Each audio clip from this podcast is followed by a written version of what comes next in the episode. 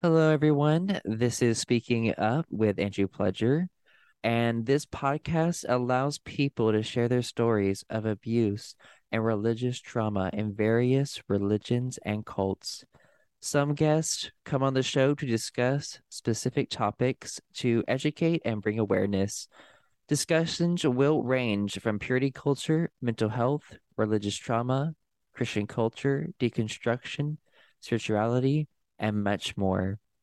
Now, let's get into this episode of Speaking Up with Andrew Pledger.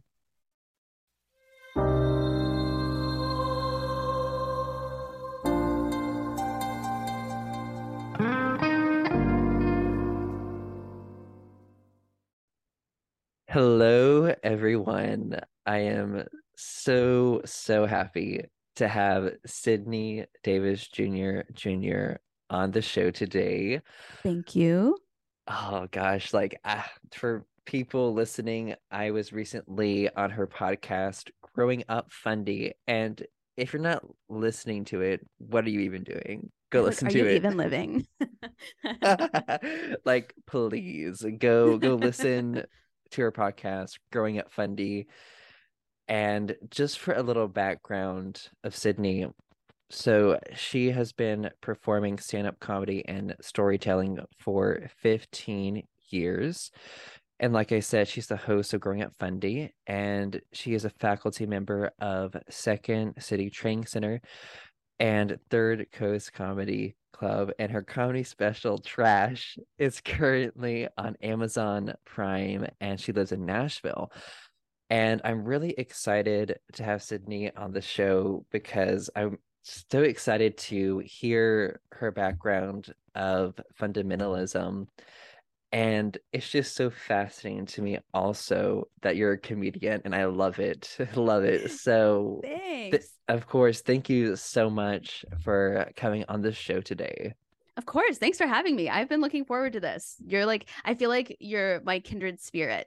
Oh, thank you. That is so, so sweet. Oh my gosh. Yes. And like I felt so connected to you when we did that interview. And like you are such a great podcast host. And I love Thank your you. podcast. Thank you So so much. Thank you. Yeah. this this whole episode is just big promo for your podcast. So This whole this whole podcast is just uh, no, you're the best. No, you're the best. No, you. No, you. No, you.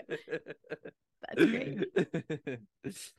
yes. So tell me about your childhood regarding religion and what that was like.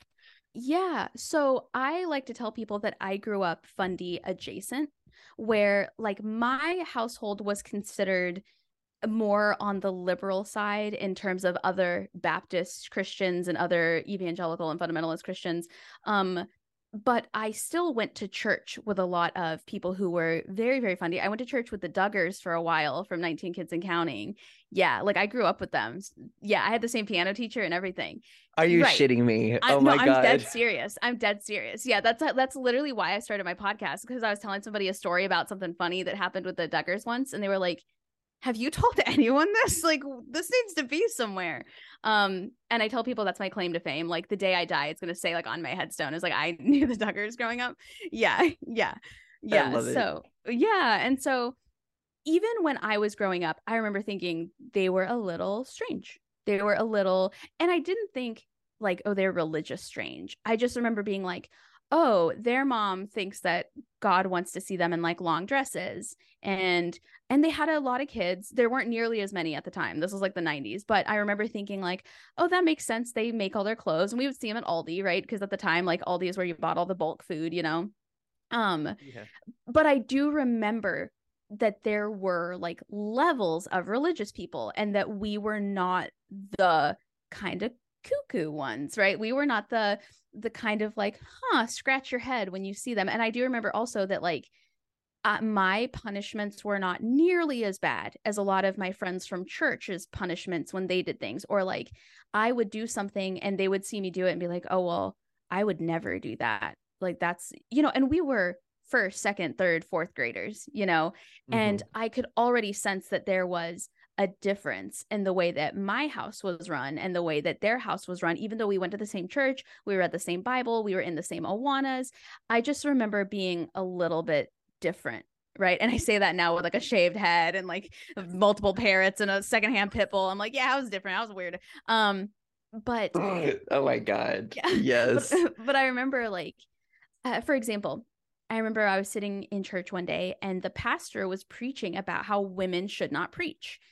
And he was saying, you know, women should sit at the foot of their husbands and they should, you know, the man is the head of the Mm. household and it's not her job to lead somebody to the Lord. That's his job and she should support him in this.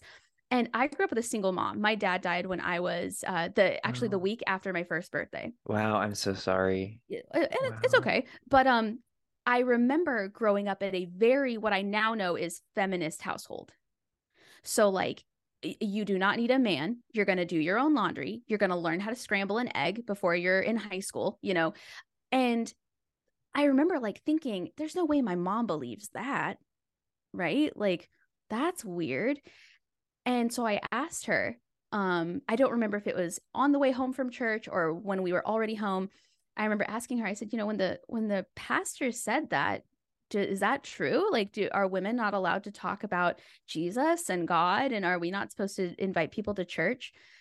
and she was like, you know how sometimes when we're hanging out at Nanny's house, my grandma, and one of your uncles says something just out outlandish, right? They say something rude or they say something that like you know that you're not supposed to say. And because we love them as a person, we just kind of let them say it, but we know in our hearts that that's kind of like crazy a little bit. She's like, sometimes that's how church works. She's like, sometimes some people are so they read the Bible and they get something so totally different than you get, but you love them and you care about them as a person, but you know that you secretly don't really believe it. That's kind of, she's like, so uh, let me ask you this. Do you think that if you invited somebody to church and you got them excited about Jesus and they made it to heaven, that he would reject them? Or do you think he would let them in? And I said, Well, I think he would let them in. And she goes, I think he would let them in too. She's like, So if you like telling people about Jesus and bringing people to church and you think that they would get into heaven, I think God would let that happen if that's what makes you happy and that's what makes you follow the Lord. She's like, some people don't think that, but if you think in your heart and your relationship with Jesus that he would let that person in, then keep doing what you're doing. She's like, the worst thing is that you're excited about Jesus and telling people about him. And at the time, I was like, oh, cool. Now I'm like, holy shit. Like, Mhm. wow. Like, Yeah. wow. Yeah. Like now I look back on that lesson at the age that she was at the time when she said it. And I'm like, whoa, that like, that was a heavy question from a kid. Yeah. But then I'm also like, why'd you take me back to that church? like, why'd you take me back there? Why would you do that? Why wouldn't you find why didn't we go to a new church after that? But so that was kind of my experience was uh, and in now that I look back, we were still very religious. Like my mom still prays all the time. She still says, you know, when you're having a tough time, she still says things like, "Well, it sounds like you need to get back in church. Like how long has it been since you've been in church?" You know, but in terms of the other people I know who are religious, she's still considered the liberal, if that makes sense. Hmm. I see. I see. Wow. Okay. So, what? So you've definitely dug a lot into like the patriarchy and the sexism in that environment. So, yes. in addition to that, like, tell me what were the other services or were like? Like, I'm assuming they were very, like, they definitely believed in spreading the gospel. So anyone who doesn't accept the gospel is going to hell. So is some is that something they they emphasize that a lot? Yes. Yes. And I remember there a lot of it is hindsight. So like at the time when you Mhm. grow up and you're told like girls just shouldn't show places they don't want boys to look at, you're like, I guess that makes sense. You know, as an adult, you're like, no, the Bible literally says you should gouge your eyes out. You know, like excuse Yes. me. Like now, ironically, now that I've actually read the Bible, I'm like, wait a second, wait a second. Um, but you know, at the time when a grown up at your church tells you, you know, you should act a certain way and God wants you to be a certain way and something is a sin even if it seems like fun you believe them and then you just hope secretly in your heart that like God will forgive you you know because so much of it is about forgiveness and a, purity culture had a huge impact on me in terms of like guilt and behaviors and things that I thought about myself and about people that I knew and things that I used to just say Ugh. and so um yeah I, I remember there there was definitely a lot of what you know what we now know is misogyny and and patriarchal mm-hmm. ideas but at the time that's just how it was that just god is the father and he says these things. And he says don't dress like this. And he says you know don't have sex before you're married. And he says you know so many different things. And as a kid you're just like Ugh like okay fine. But you you respond that way to everything so it doesn't really seem that much different than all the other rules that you think are bullshit. But the older that you get and the more they really start to dive into the actual bible not the the kids version it starts to really impact you in terms of like guilt and questions and you start to wonder like am i just messed up? Like am i just because for example um and feel free to interrupt. I can just i can keep talking all day long. Feel free to interrupt at any point. No no i love it. Keep going. I love this is going. Um uh, for example in my experience with the baptist church one of the biggest lessons that i remember that they would teach you from dawn till dusk from childhood to adulthood is that if you the devil will make you question your belief in god and not only mm. will he make you question your belief in God, he'll make it look real good. And they always talk about like when you're in high school and they're at parties and all the cool kids are doing drugs, you know, that's the devil. You know, like when when stuff looks real fun, like when when your friend is listening to that new nasty rap song that but it looks like a lot of fun, you're going to want to do it too. But then like the older you get, the more kind of sinister it gets. Like if you question God's existence, that's the devil if you question what the Bible says, that's the devil. So don't lean into the devil's temptation. You know, it starts out kind of funny, like, oh, don't steal the gum from the store. That's the devil. To like, if you question anything that we tell you, you're letting the devil in. And, you know, may God have mercy on your soul. Um, so as an adult, when stuff starts to not really make sense and when stuff starts to not really add up, you're like, oh shit, that's the devil. There he is. This is what they always warned me about. I'm falling for it. And I feel like a lot of people that I talk to who have deconstructed entirely into atheism and agnosticism, like I have, um, they hang on to religion desperately and i was one of those people you hang on for yes. years because you're like no no no like he's not going to take me he's not going to drag me to hell no like i'm going to keep going to church i almost feel like i got more religious in my mid 20s because i was so afraid to not be religious like i didn't mm. go to mm. church at all when i was you know in college and high school i didn't do any of that but the as i started to like really think about it and recognize that i didn't believe it or that it was confusing that's when i started to just double down. That's when i became that like insufferable holier than thou like going to church all the time talking about god like posting bible verses on my instagram every day and being like blessed be. Um and and while outwardly you're like oh what an insufferable bitch. Inwardly you're like i was terrified. I was scared. I know what you mean. I knew it was slipping away. And it just translated into if I can pretend to be the most religious person I know and the most pious person I know, um, they like the devil won't catch me. like he won't find me. He won't know where I'm at. Right. Uh yeah, and like really as you were talking about going through this, it really makes me see how it's really mind control and indoctrination. They are literally controlling your thoughts. Literally. Yeah. And I try to tell people who, because oh, I have a few people who in my life who grew up atheists, they were never religious, they don't really understand. I try to tell them, people like the people that are indoctrinating us, they uh, on from that side, they look evil. They look like these evil, like, ooh, I'm gonna get you, little kid.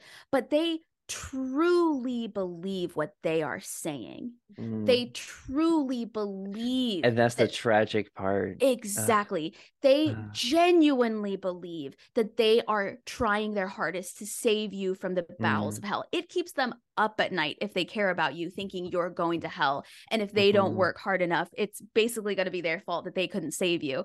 And that's, I think, the part that gets lost when yeah. people ta- when people like laugh and joke about like evangelicals and fundamentalists like yes there are some that i think are just salesmen like a lot of these megachurch pastors i don't think they believe a word of what they're saying i think they i think they caught on long ago and they're just enjoying all the money and they're just Yeah. evil people Mhm. but like you're you're like racist auntie you know who like keeps telling you like don't be gay you know she genuinely thinks Mhm. she she cares about you so much that she Yeah. genuinely wants to see you in heaven Mhm. with her and she thinks that that's going to keep you from being there Mhm. and that's like so i as a in my mid 20s and late 20s i was very angry about having been like fooled you know i was very Mm. angry about having been brainwashed i was very Yeah. angry about like having been um Uh, having having been to made having been made to feel so bad about Yeah. myself and my decisions because of religion. But now that i'm like older and, and i've done some psychedelics and i've seen a couple therapists i recognize like though as as fucked up as it all was they legitimately thought they were doing the best thing for me. They truly did sure there are some people out there who you know are selfish they're doing it for heaven points whatever but like they legitimately believed what they were doing and what they were saying yeah they were also uppity pieces of shit at the same time they thought they were legitimately better than me too but like Ooh, okay. right but at the same time like the people who put the most pressure on me truly thought that they were doing what the lord was telling them to do.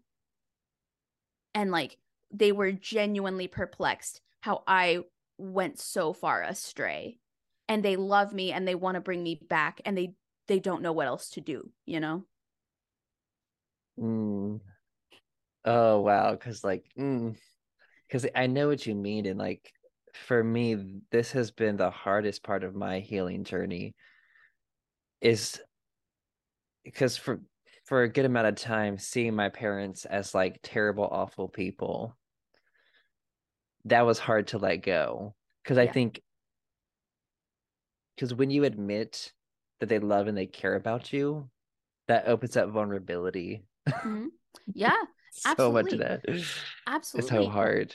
Yeah, and the tough part is when um and by the way, when I was talking about uppity piece of shit, I was not including my mom in that group. My mom is not an uppity piece of shit. Just in case, she's listening. I can feel her beating my ass from all the way Oh over my here. god. Um, no. Uh and also the tougher part is when you see the church do well for people, certain Mhm. people, um and those are also the people that turn around and want to spread that same uh, so for example my mom grew up very very poor and i know that the church was a lot of times literally the the reason they were able to eat bathe you know the church helped them survive. So of course when you're a grown up you want to pay it forward. You know of course when you're a grown up you're like yeah like the church is a wonderful place. The church saved me.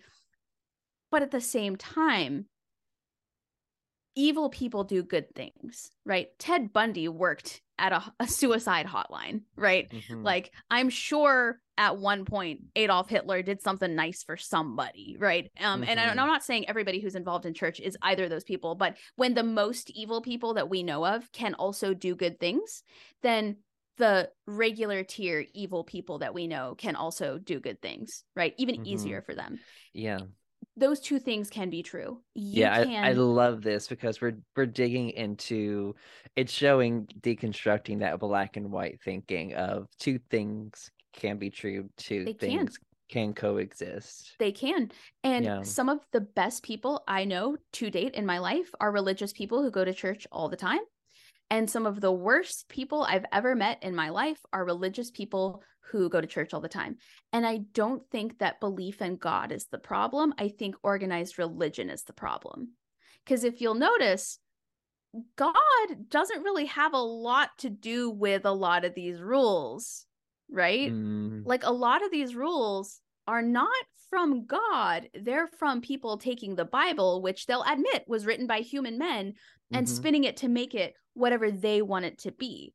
But a lot of that isn't actually God. It's people being like, well, I know God personally, and what he would want you to do right now is he would want you to, you know what I mean? Like- why does that sound exactly like some white Christian girl would say? like, Hello, my Instagram followers. The Lord came to me today and he told me that you should check out my Linktree. Um, he told me that I should have a beige aesthetic. So therefore, uh, but like I I tell people that all the time because when you tell somebody you're an atheist, they immediately think that you hate God, and that is not the case at all.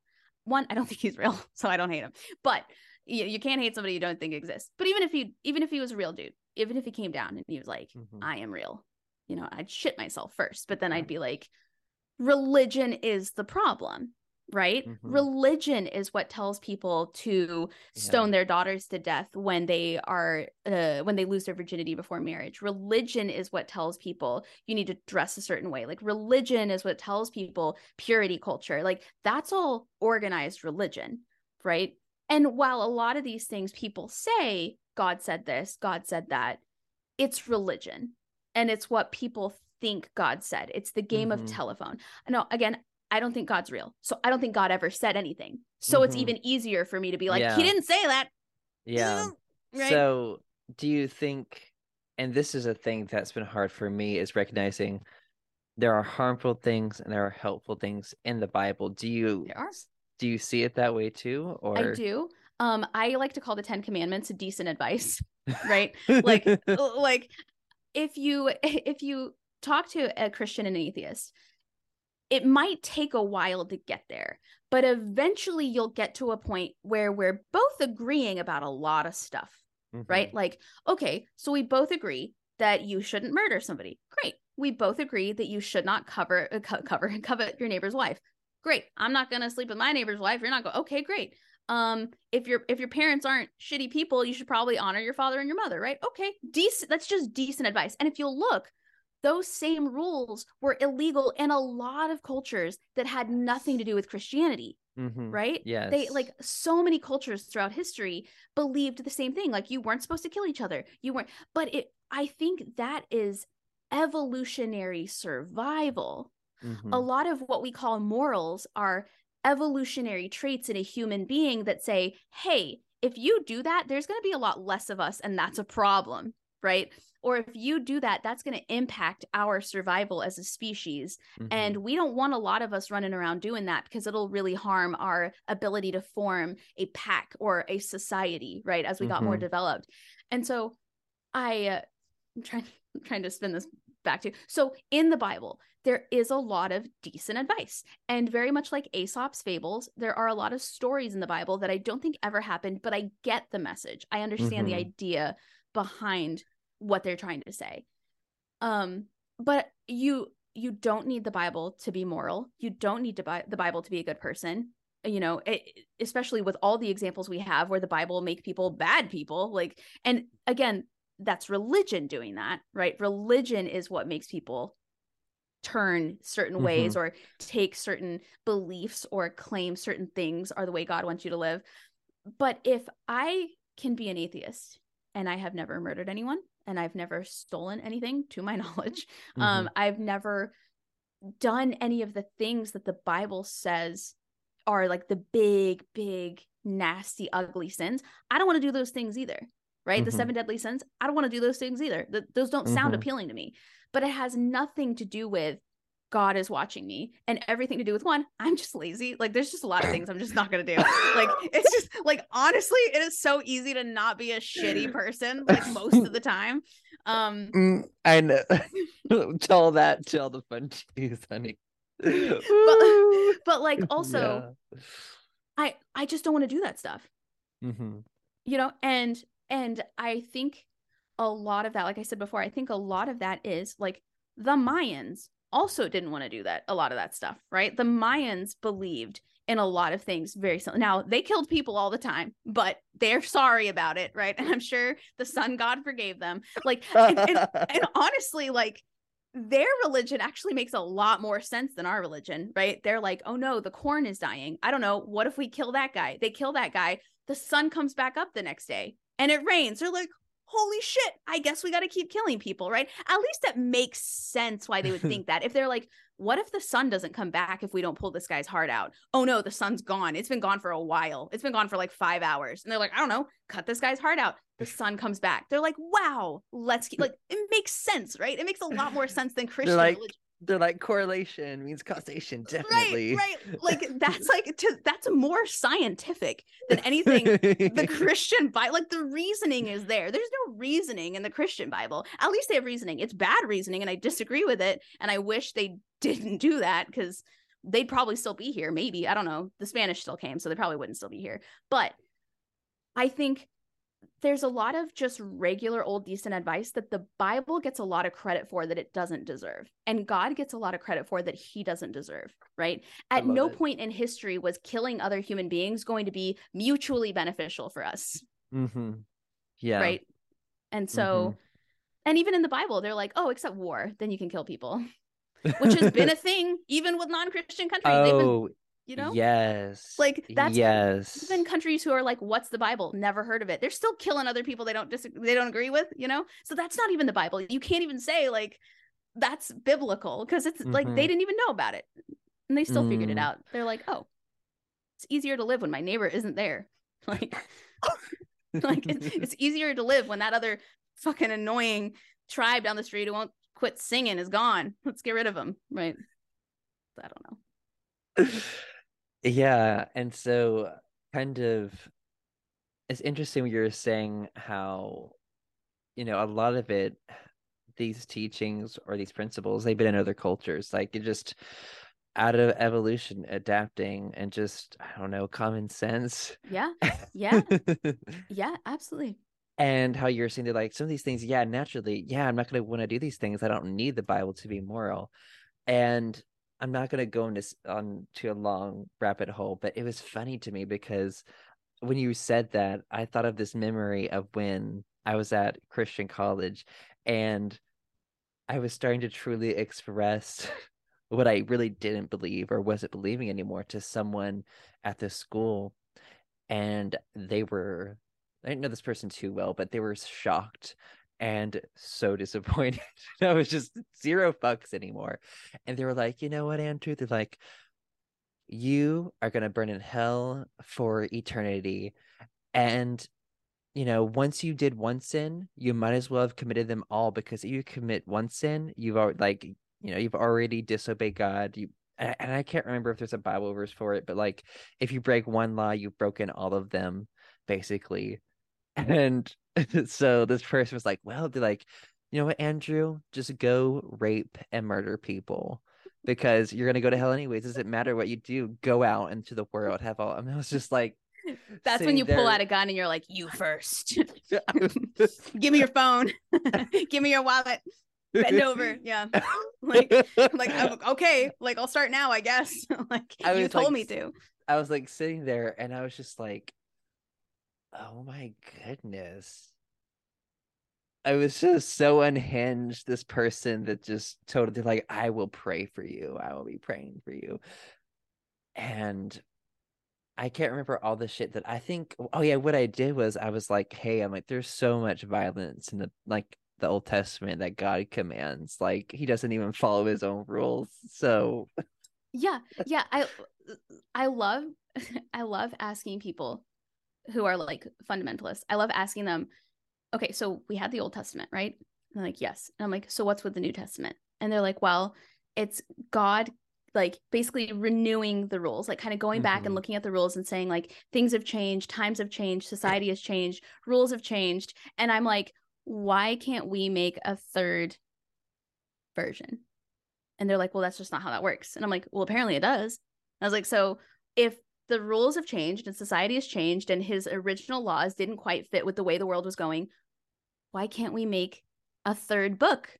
That seems logical to me that we would mm-hmm. like you're going to tell me he doesn't have he doesn't have any rules about twitter? You're going to tell me god doesn't have any rules about how you should behave on twitter? I think mm-hmm. he does.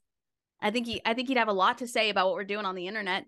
Like why why is it that it makes sense to people that we would have the first one we'd have the mm-hmm. old testament we'd have the new testament but we're not allowed to have a third testament why yeah. like who is it to determine that we are no longer fit why is it that like 2000 years ago people who didn't even know what glasses were were allowed to like set the rules for eternity and mm. people who have like science and engineering and the internet and like outreach and knowledge aren't allowed to go back and revise anything and the thing is you're mentioning that is people have fucked around with the bible. Like let me tell you like they have to push There's their own so many versions. Yeah so many different versions of the bible. And again like you were saying earlier of how and it's always annoying to me when a when a christian does it in this context of when you come out and they're like oh well the church did that or oh that's just strict religion god didn't do that and usually when in my mind i'm like okay well god doesn't seem to do a lot of things so yeah, I can think of a few things. I got a list. well, and and I want to clarify that I do not hate religious people. Mm-hmm. I do not I, I don't spend all of my time making fun of Christians. I don't think there's anything funny about yeah. it, right? Mm-hmm. Um where I have a problem is yeah. when somebody tells me because of their religion and their God that they can't prove is real, they can never prove is real that I that I should either be punished or change my entire life to meet standards and their rules are harmful mentally physically emotionally to me um that's what I don't like. Mm-hmm. It, it's like I know lots of people yeah. who are Christians and they mind their own business and they're wonderful people and they live their life according to how they think they should live it due to the Bible. Nothing wrong with that whatsoever. Mm-hmm. But I would say the same exact thing if an atheist came in and was like, yeah. get rid of that, get rid of that, stop doing that. You're yeah. not going to do this anymore. I'm going to write laws into this nation that stops religious people from being able to mm. exercise mm. their freedoms. I'd have a problem with that too. Yeah, same. That's messed up, mm-hmm. right? Yeah. Um, and so it's at the point where you are harming people or you are infringing on their rights and freedoms mm-hmm. or you are causing them, you know, mental and emotional distress because of your God's rules when you can't even mm-hmm. baseline show me your God. Mm-hmm. I feel like like at least let me meet the guy who's telling me my life is over right as i know it that i'm not allowed mm-hmm. to do mm-hmm. any of this fun stuff anymore yeah um and so, and I feel like that's a big, a common misconception when you tell somebody you're an atheist, they're like, I bet you hate God. No, no, I have a lot of sympathy for mm-hmm. people who are religious because I know that they believe it. Yeah. I know that they truly believe it. I know that they truly pity me. I know that if they could have their way, I would wake up believing in God tomorrow, right? Um and so i don't like i don't find you know we laugh a lot but i don't find joy in making fun of religious people i love mm-hmm. making fun of my religious background and i love making yeah. fun of shitty people but shitty people yes. come in all forms right yes they um, do but as somebody who used to be that way I remember how important it was. And I remember how yeah. shocked I was that there were people out here who could live with the word of God and they chose not to. Because I remember mm-hmm. a lot of times in the Bible, you know, oh, in church, we would ask, like, what about the pygmies in Africa who've never heard of the Bible? Do they go to hell too? You know, like, what about them? And they would say, like, basically, if you had the chance to know God and you rejected it, you're going to hell. And so I would see these people existing every day who knew about it. They lived next to a church. They went to, you know, whatever they went to church as a kid and now they're not going anymore. Whoa, they're going to get rejected. You know, God's going to reject them the way that they rejected him. Um and it was scary. It was really scary. Mm, yeah. Yeah. Yeah. Mm, yes, yes. Like the the indoctrination is so so deep. Mm-hmm. And even for me like you know, I consider myself like a spiritual but not religious person. Like I'm exploring what spirituality means yeah. to me and not what these dogmatic systems are trying to force. Right. and really honestly like i guess you would say for me personally like i'm taking a secular approach yeah. to it because i'm like y'all don't get to have you don't get to have like the hold or be the gatekeeper of spiritual practices or spirituality right like you can have your rules have them but like i can no one's gonna tell me oh you can't do this or you oh you have to believe this you oh you have to be a christian to actually be spiritual no sorry no just like no. you don't have to be a christian to be moral Yes. That's like a big one. They claim you can't yes. have morality without God and without mm. religion. And I'm like, false. Yeah. False. Yeah. Yes. And so I guess for you, as you continued in your journey, how did you deconstruct and get over your fear of hell or possibly being rejected? Yeah. So I currently I am in the most comfortable stage of atheism that I've ever been in, ever. And I still, every once in a while, will have a moment where I'm like, but what if it's true? You know, like, like even now, even though I know I like in my, in what I believe, believe to be, right? I know to myself that God is not real, that religion is not necessary, that the Bible is either good advice or just a bunch of stuff they wanted you to believe to be a part of their religion. But even then, I there's just that like inkling in the back of my brain that's like, but what if like is the like is what I'm doing right now worth roasting on a spit forever? You know, every time there's turbulence on a plane, I pray.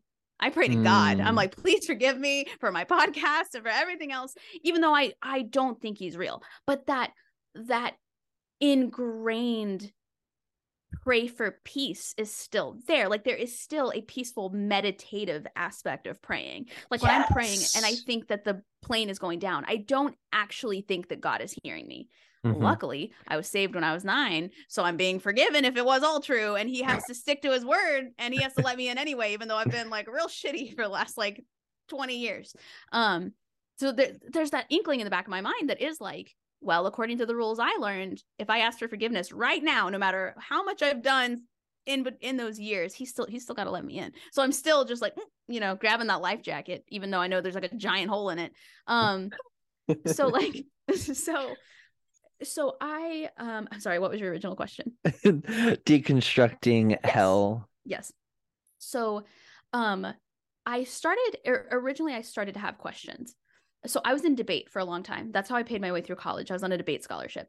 And so every weekend, I was demanding that people have proof, they have evidence, they have this, they have that, they have sources, they back up what they say. If they're going to make a claim, they have to refute it in front of me. And I'm allowed to um, cross examine them and I'm allowed to pick it apart and I'm allowed to ask them questions.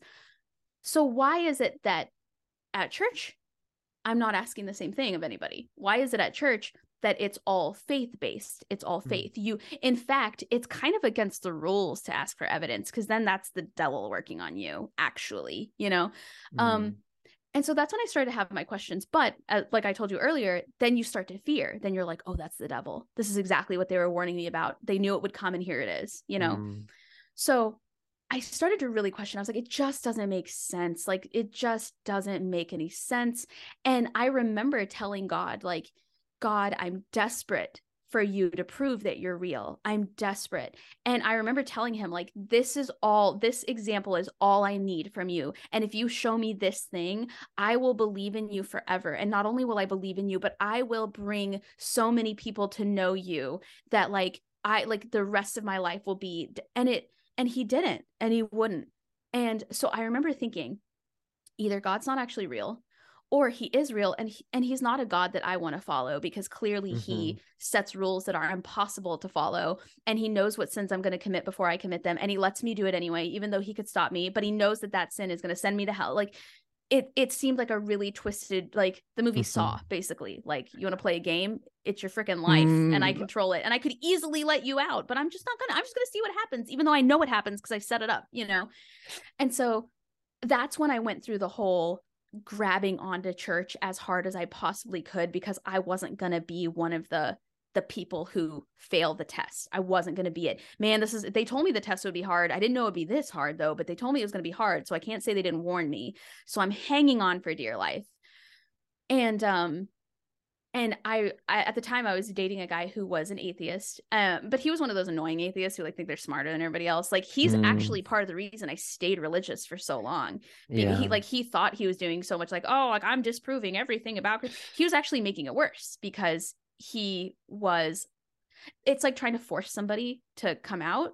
You know, Mm, you're gonna like push them right back in. yeah. Same thing with any kind of identity. I feel like if you're trying to come out of Christianity and admit that you're deconstructing and maybe you're not religious, the more that somebody like makes fun of where you're coming from, the more you're going to like turtle back into your shell Mhm. eh, to the safety and the comfort of what you think you know.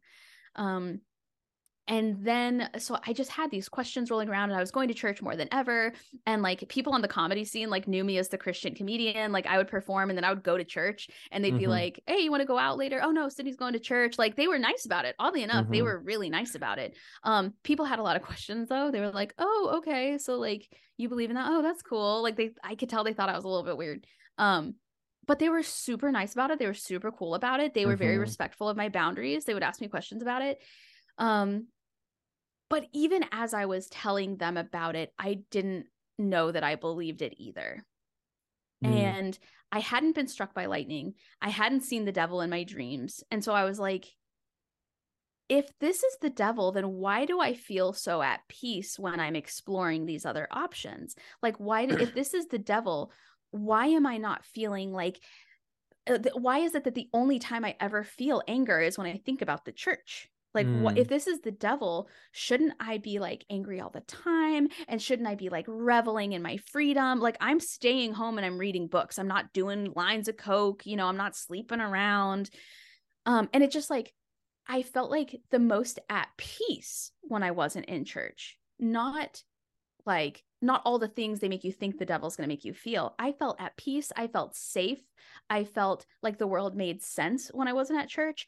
And that just wasn't at all what I was told the devil would make me feel when he was like prying my fingers away from God, you know?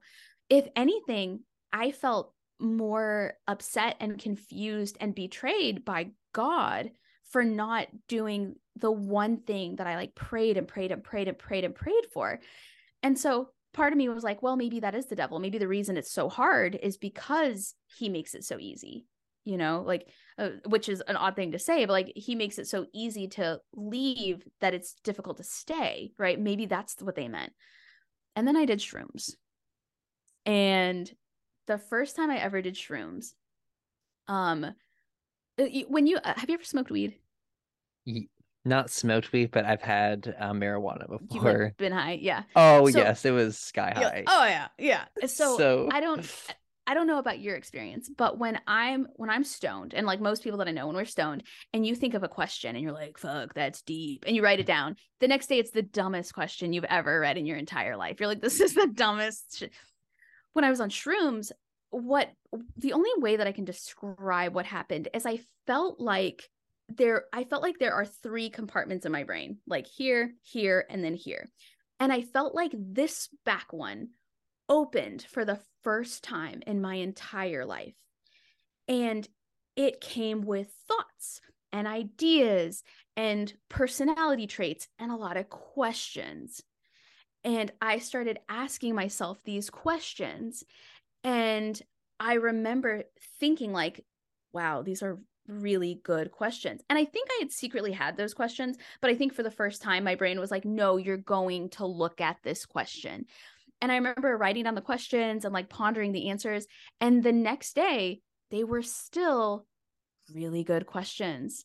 And they still poked a lot of holes in like who I thought I was and what I thought I believed and what I thought I stood for, both as a Christian and also socially and politically. There was a lot of stuff that I had to admit to myself, like, like, hun, you are not a Republican. like you're not. I know you think you're supposed to be, but you're not. Um, which now looking back, I'm like, I can't believe I ever thought that. That's weird. But like I tell people all the time, I ate the shrooms as a Christian Republican, and I woke up the next morning a liberal Democrat atheist. Like Love wow, it. like literally that is how that happened. Yeah. Now I think I think I had been like slowly on my way there, but like stifling it and like not letting myself think about it. Um and I just couldn't ignore those questions. I just couldn't. Cause again, like the debater in me was like, every time anyone says anything to me, I expect them to prove it, to have a source to back it up, to know what they're talking about, to support it. You know, I can't be a hypocrite. I can't go around touting all this stuff that I can't prove, that I've never seen, that I've been praying to see for years. And my God won't even help me. He won't even, and, you know, maybe that's because women aren't supposed to preach. I don't know. But like, he won't help, like, he won't do the one thing that I need. And that's like a minute speck of evidence, right? Um, and I I just couldn't look back. And so I remember one day I, I did like a Sunday stand up show, and all the comedians were like, All right, we're going out. And I'm like, Where are we going? And they're like, You don't got to go to church. And I was like, Nope. And they were like, Okay, come on. like, and I just didn't, I didn't go back. I didn't go back um, because it was so fake. It was fake and it was phony. And even if the rules were the rules, I was liar and I was faking it and I was a fraud and I didn't want to feel like that every week. Like even if I'd failed the test, even if God was real, you know, at the now I'm very confident in my personal belief that he's not. But at the time, you know, I was still deconstructing and I like even if God was real, I'm a fake and a phony and I don't think he would want me representing him um when I clearly am just not cut out to do so, if that makes sense. Mm, yes, and it's so fascinating to me how a trip on shrooms it was wild. I literally met myself that day. Wild. Wild. Um if you don't mind me like just talking a little bit about it. And no this is not me telling people to do shrooms. This is just me talking about my personal please experience. talk about it. I love it. So um they always tell you, you know, when I don't know who they are, but you hear, um, yeah, whenever you do shrooms, you got to be in a good mindset and you got to be with people that you trust that are going to take care of you while you're tripping on shrooms, right? So I was with a friend and the plan was we were going to eat these shrooms, we were going to go see a movie, then we were going to come back and we were just going to like vibe, right? Um, and so I'm you got to microdose. People make the mistake of eating way too many. Don't, don't do that. Um, so I ate them and he was like it should take like 45 minutes to kick in. I didn't feel anything. I was a little bit disappointed because i didn't i didn't know what i was supposed to feel. I was ready for this like like this galactic experience. Yeah. and he's like well sorry that's a bummer. I don't want to give you more because i'm afraid that's going to like throw you over the edge. Maybe next time like i'll keep in mind how much i give you this time. We'll try it again next time. I'll give you a little bit more but i don't want to do that right now. Let's go see that movie. Cool. So we get in an uber and I'm and it's raining and it's nighttime. It's like nine o'clock at night and it's raining. It's just beautiful. It's in Chicago. And I'm looking out the window and I'm like, man, it is just like beautiful. Like, wow, like this plant, like the colors were just brilliant. And like the black of the night was just so inky black. It was just like all the colors were like just so vibrant. And as we were, do you remember those car commercials where like the car drives by and there's like a streak of light after them? Oh kind of. my god. So yes. like that started happening and I was uh-huh. like, wow, that is just beautiful.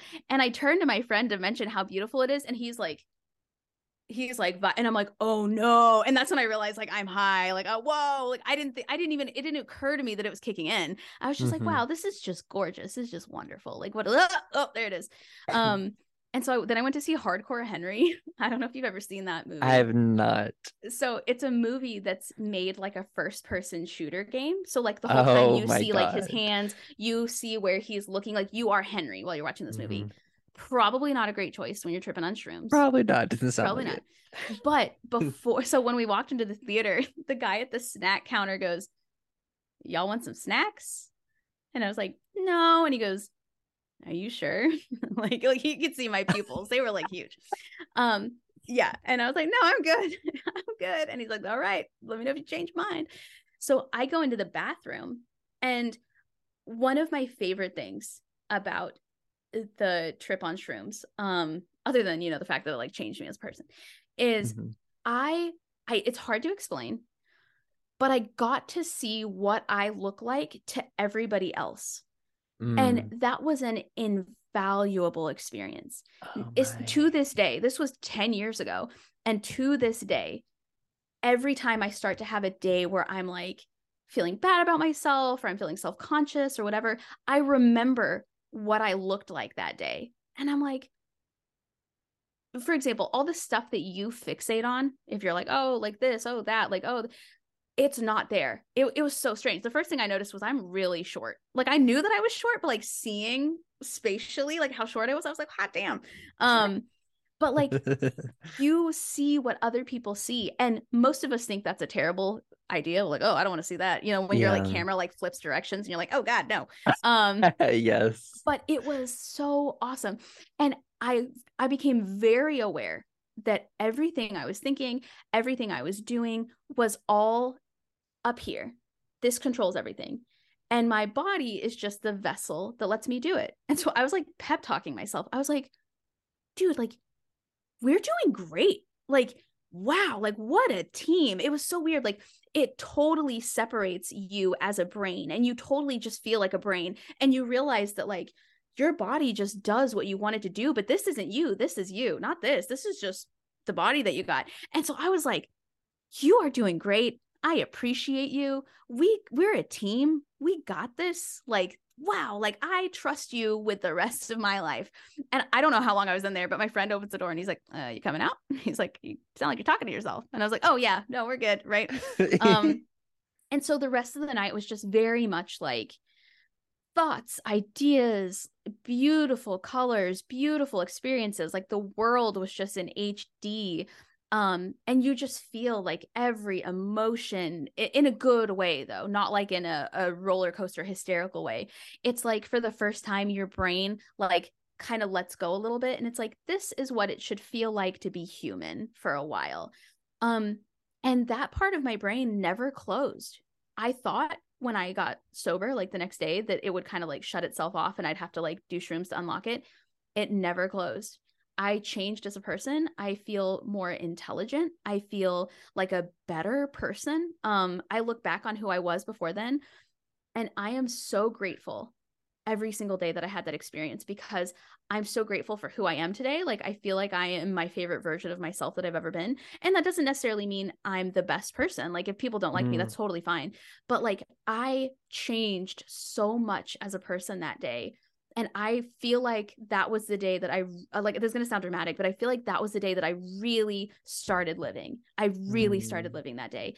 I remembered what i looked like so i didn't think that i was like fat. I didn't think that i was ugly. I didn't think that i was stupid. I didn't think that i was the like i saw who i was that day in the mirror and i was like that's cool. I like this version of mm, me you know? yeah. And and it made me like really embrace my differences and it made me really embrace like instead of thinking like oh i hate this about myself it made me embrace like the quirky things about myself. Like i can sh- i my hair was longer than it had ever been 2 weeks ago and i loved it and it was beautiful. I shaved it it's fine. Like mm-hmm. it'll grow back. If you had done this to me 2 years ago i would have bawled my eyes out right? Like I, I would have been like this is the most traumatic thing that's ever happened to me. And if a stranger had done this to me last week that would have been very traumatizing right? Mm-hmm. but like shave your head who cares? Like who cares right? Like so what? So people are like, well, is it going to grow back? I hope so. But if it doesn't, this is my life now. Right. Like it just really puts into perspective a lot of things. But one of the things it did for me personally, and I don't want to say that this is everybody's experience, but what it did for me personally was it told me, you're not dumb. So stop acting like it. Stop believing mm. stuff because people tell you you're supposed to. And that's not me calling Christians dumb. That's me saying I would have been an idiot if I would have put aside my need for evidence and and the things that I personally knew that I needed. Mm-hmm. I would have been an idiot if I put that aside and just continued living however everybody else told me to live when I'd had this magnificent opportunity to finally see what I actually believed. My brain revealed itself to me. It was like, this is who you are. Stop pretending, stop lying, be who you want to be. You might lose some friends, you might disappoint some people, but like, are those people that you really want to keep around you anyway? If they make you into somebody that you're not even happy being, you have to lie every day about who you are. And if you become the truest version of yourself, you might be surprised how many people actually don't leave you. You think one of the things they like to tell you in Christianity is everybody's going to leave you if you sway from God. Everybody's going to leave you. And I know a lot of people that that was the truth. Um, but I was also very surprised at how many people mm. stuck by me when they found out that I was not religious anymore or admitted that they actually weren't either. they just it was just easier for them to live their life to keep yeah. it like it it wasn't exhausting for them to pretend and they didn't get struck by lightning either right so yeah. Well, I mean, thank you for sharing your experience with psychedelics. It's, it's a topic that interests me so much, and I think is the future of mental health medicine. i truly think that yeah America needs to catch the fuck up. Like, right um i will say if you are going to microdose don't try and watch hunchback of notre dame it becomes a horror movie Oh very my- fast oh very fast God. that was the scariest movie I'd ever seen in my whole life. And it wasn't even past the first song with the jester singing about the bells of Notre Dame. Scariest shit I've ever seen in my life. Don't do it. But other than that, have a great time. yeah. Made a mistake. I thought because it was one of my favorite childhood movies, it would be a great shroom movie. Oh, nope. oh, you read that one. Nope. Don't do it. Don't do it. yeah, so as you've gone along in your deconstruction journey, and I feel like, you know, you have touched on this question, like lessons that you learned of like realizing your true confidence and really claiming your autonomy. Like, really, in order to leave these environments, this is what I see people have to claim their aut- autonomy and they have to take control of their identity and who they want to be. And I think it's interesting as I've socialized with different people who've left religion, there are mixed feelings, I think, to leaving that environment because there's some people I talk to, they're like, you know what? They're like, it was so nice at times not to think. It was so nice to be giving all these answers, all this structure.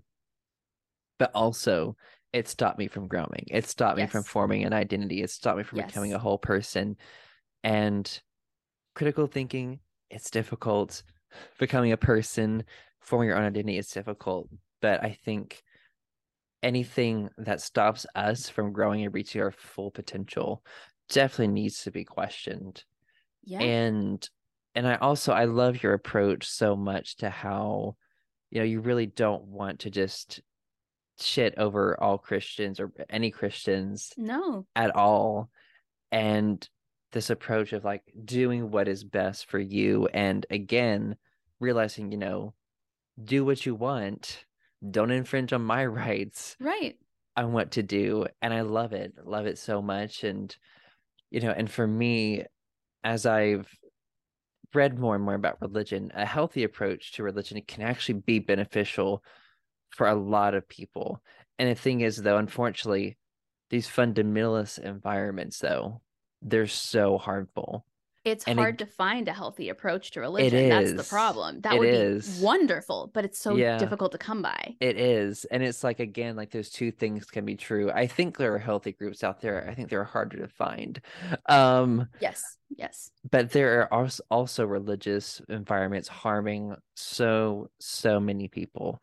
Right. So many people. And so, what advice do you have for people who are stuck in these toxic, religious, high control environments who are questioning?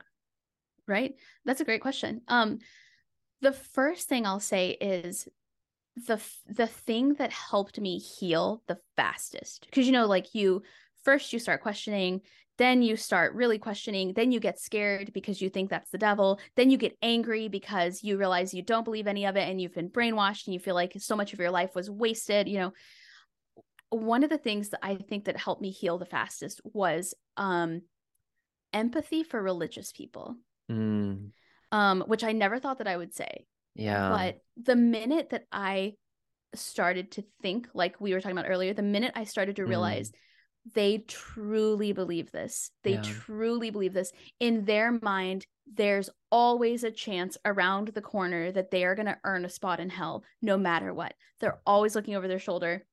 And and I think Christianity also and most religions also formulate a like kind of spy mentality as well. Like not only are you so scared of what's going to happen to you, but you are also watching what everybody else is doing. Like what are they doing? yes. With that whole if I call somebody else out for doing that, nobody will notice that I'm doing it too, you know? Mm, And that comes Yeah. from fear. That comes from terror.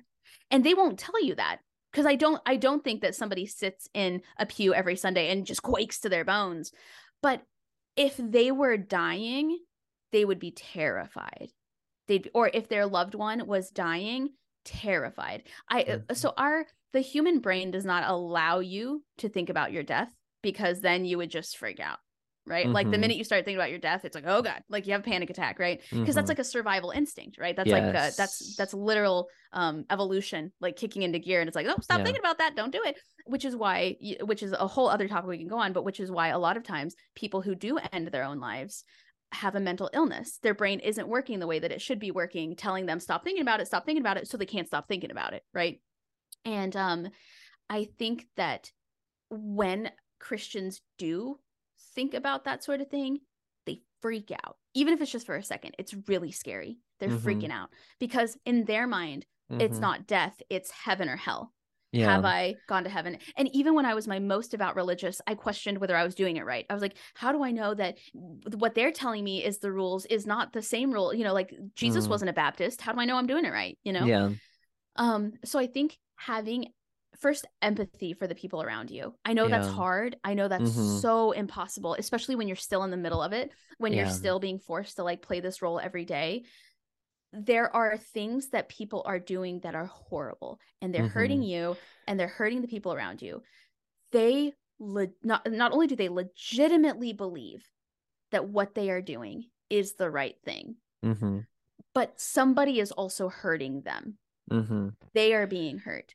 Yeah people who truly believe that because you're gay, you're going to hell are also hurt by the idea that their loved ones who are gay are going to hell, right? Mm-hmm. People who believe that premarital sex is a mortal sin are devastated by the fact that they had premarital mm-hmm. sex and they think about it all the time and they pray for forgiveness and they hope that their husband or their wife will still have them, you know, when they find out that they're not a virgin anymore. Like they obsess over those things and they think mm-hmm. about those things and they yeah. suffer, even though they wouldn't say that. They wouldn't say they would because they genuinely don't think they are.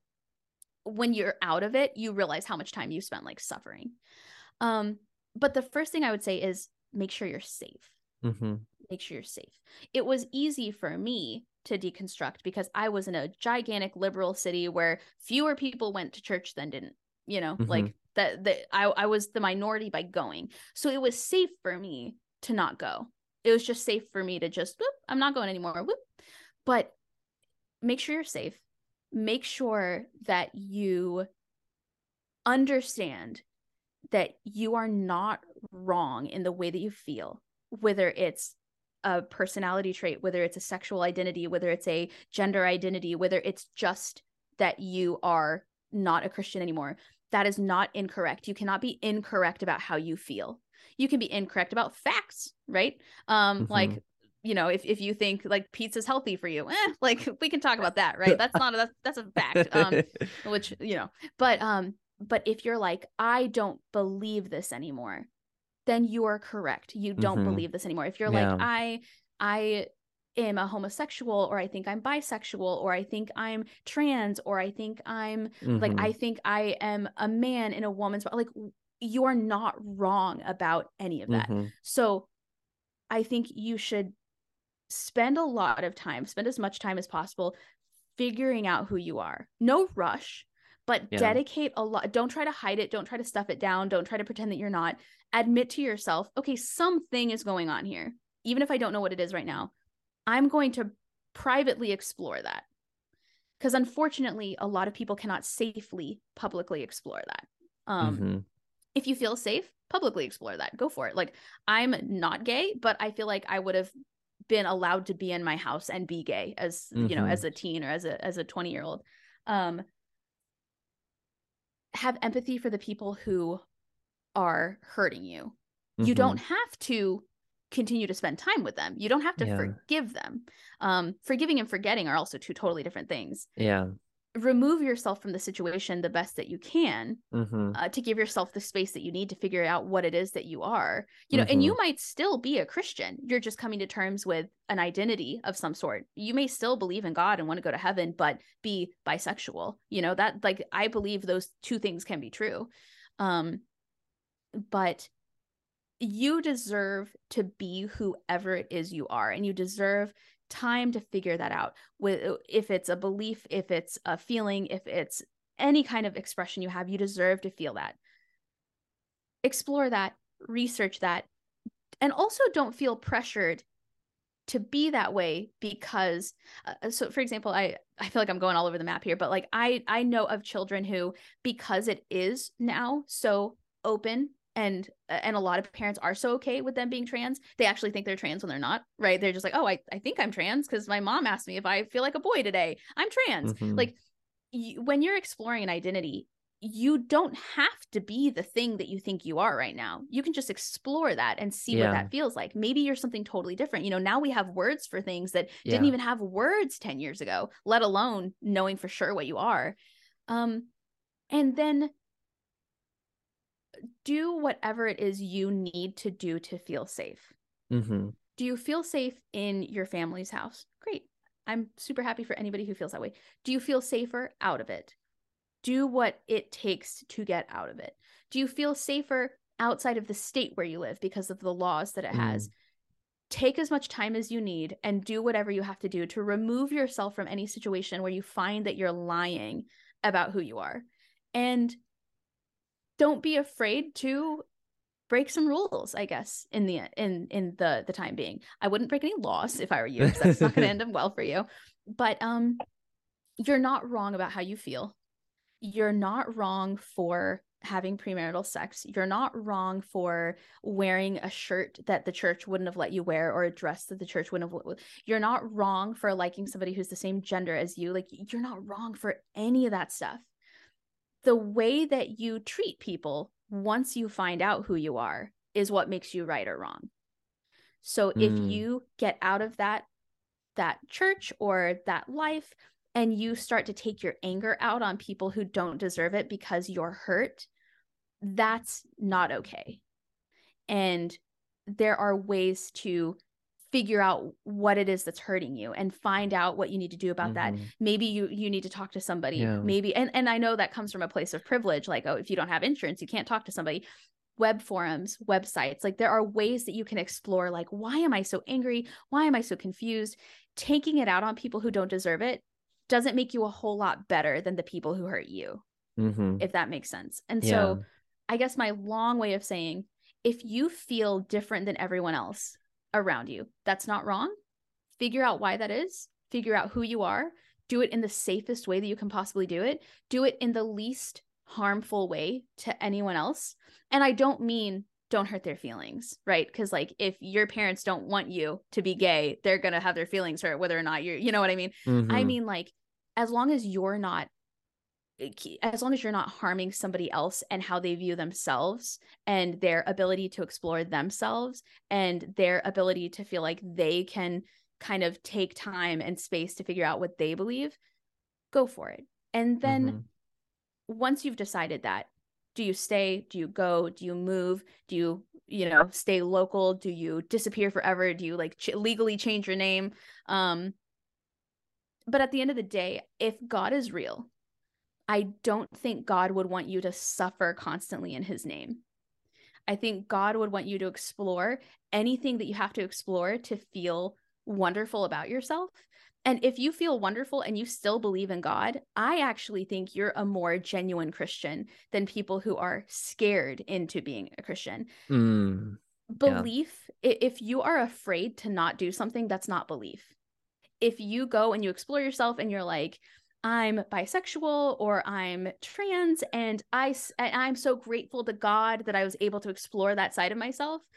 To me that makes way more sense than somebody mm. who's so scared to ask themselves questions because of God that they're just going to pretend to keep believing in Christianity, right? Like I wouldn't want that on anyone. Like I wouldn't want somebody to be dating me who was just afraid to not be dating me, right? I wouldn't want somebody to like be in my stand-up class who's just afraid to drop out of my stand-up class. Like no, mm-hmm. like do mm-hmm. what you want, be who you are.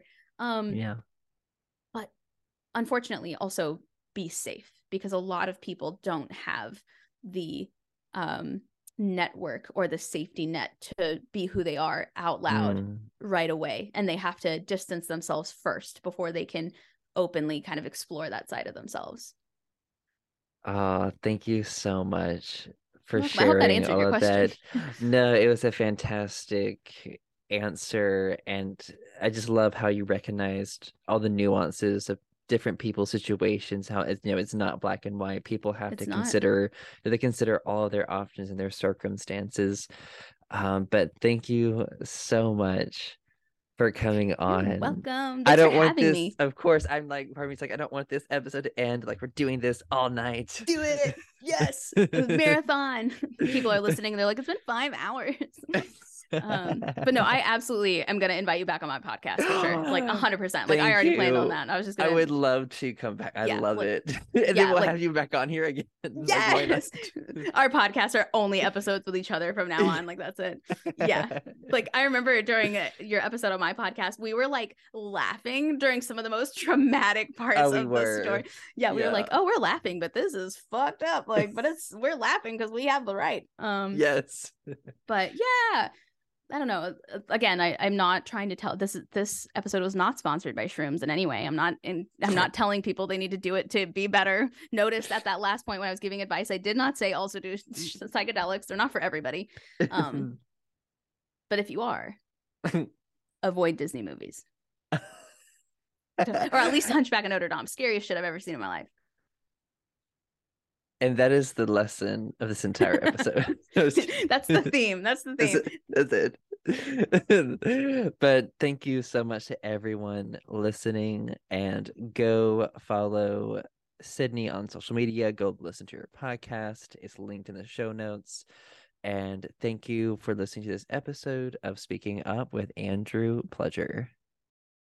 Thank you for listening to Speaking Up with Andrew Pledger. Your support is much appreciated. Please leave a review and share with friends and family. And if you can, please support me on Patreon, and the link is in my description.